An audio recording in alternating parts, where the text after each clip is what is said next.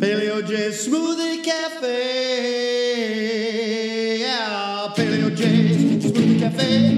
Paleo J Smoothie Cafe. Welcome to the Smoothie Cafe. You get well at the Smoothie Cafe. Never leave that Smoothie Cafe or help improve right now.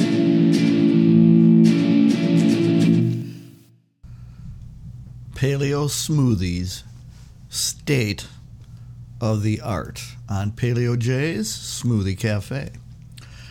Okay, smoothies get a bad rap from paleo circles. They always have. Undeservedly, at least for the most part. Carnivore is cool, and I will admit it has a place, as does keto. Both, in my mind, have a therapeutic use, meaning that in certain conditions and with certain autoimmune problems, they might be the perfect fit. But for a lifelong diet, no.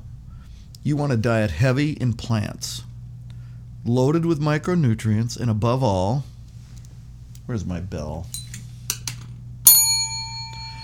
Ancestral. The easiest way to do that nowadays with our depleted soils and nutrient lessened standard vegetables is with a smoothie.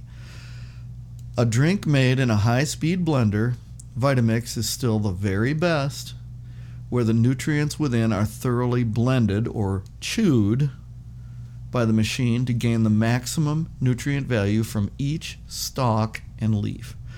To me, this is so obvious as to not even be arguable. For many years, I have followed the paleo or ancestral diet by this method.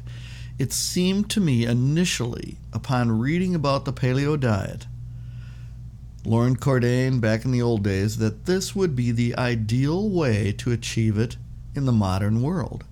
And it has worked out for me and mine admirably. I make a smoothie on a roughly, well, probably every five days, once a week, uh, consisting of kefir, green tea, raw eggs, cinnamon, and other spices, turmeric, and ginger root. You can look up the recipe. I have it at paleoj.com. I also have it in my ebook, uh, Perfectly Paleo Exercise. It's uh, it's readily available, and there's lots of variations you can do. I then add in broccoli and cauliflower and carrot in the ubiquitous California mix. It's a frozen veggie mix you can find everywhere, along with citrus. Grapefruit is a favorite since it enhances absorbability. Or lemon and orange, along with mixed frozen berries and perhaps a cored apple or handful of cranberries. In other words, all the 30 or so food groups. I mix this up and put it into canning jars for my week or so, breakfast or breakfast adjunct daily. It's like my my little either drink or sometimes it's so thick it's more like a pudding. It's my 20 vitamin pills. It's incredibly healthy no matter what some naysayers might say. I don't know. There there is there is a resistance to a smoothie. I don't know why. There's no downside. A mainstay really to health and vibrancy. Well, I suppose the downside is that the ones you buy commercially are mainly just sugar. But if you make it yourself, you be careful what you put in it. Don't put in tons of fruit or sugar or corn syrup. No. Vegetables mainly. Well, you have the list. But live and learn, as they say. I have determined that two additions are in order spirulina and natto. Now, spirulina is an algae, a blue green sort that is basically pond scum. The Aztecs cultivated it long ago in South America and it nourished them for hundreds of years. I researched all of the algae, and spirulina, out of all of them, wins hands down for assimilability. It breaks down quickly for digestion, and for its complete protein content, more complete than beef, and high concentrations of vitamin B12, chelated minerals, natural plant, rhamnose sugars, enzymes, and trace elements. Tons of magnesium and other minerals as well.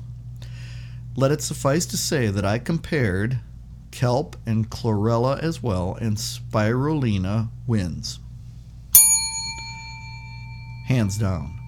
Put in a couple of teaspoons in your paleo smoothie. You'll be glad you did. The other is natto. This is a N-A-T-T-O. This is a traditional Japanese dish made of fermented soybeans. Yum. Not. Now, normally I never eat soybeans. Those in the US are GMO, estrogenic, and disgusting. Avoid soy almost always, but when it comes to getting vitamin K2 into your diet, which is very important, fermented Japanese non GMO soybeans are wonderful. They are the most concentrated form of vitamin K2 that you can find by far.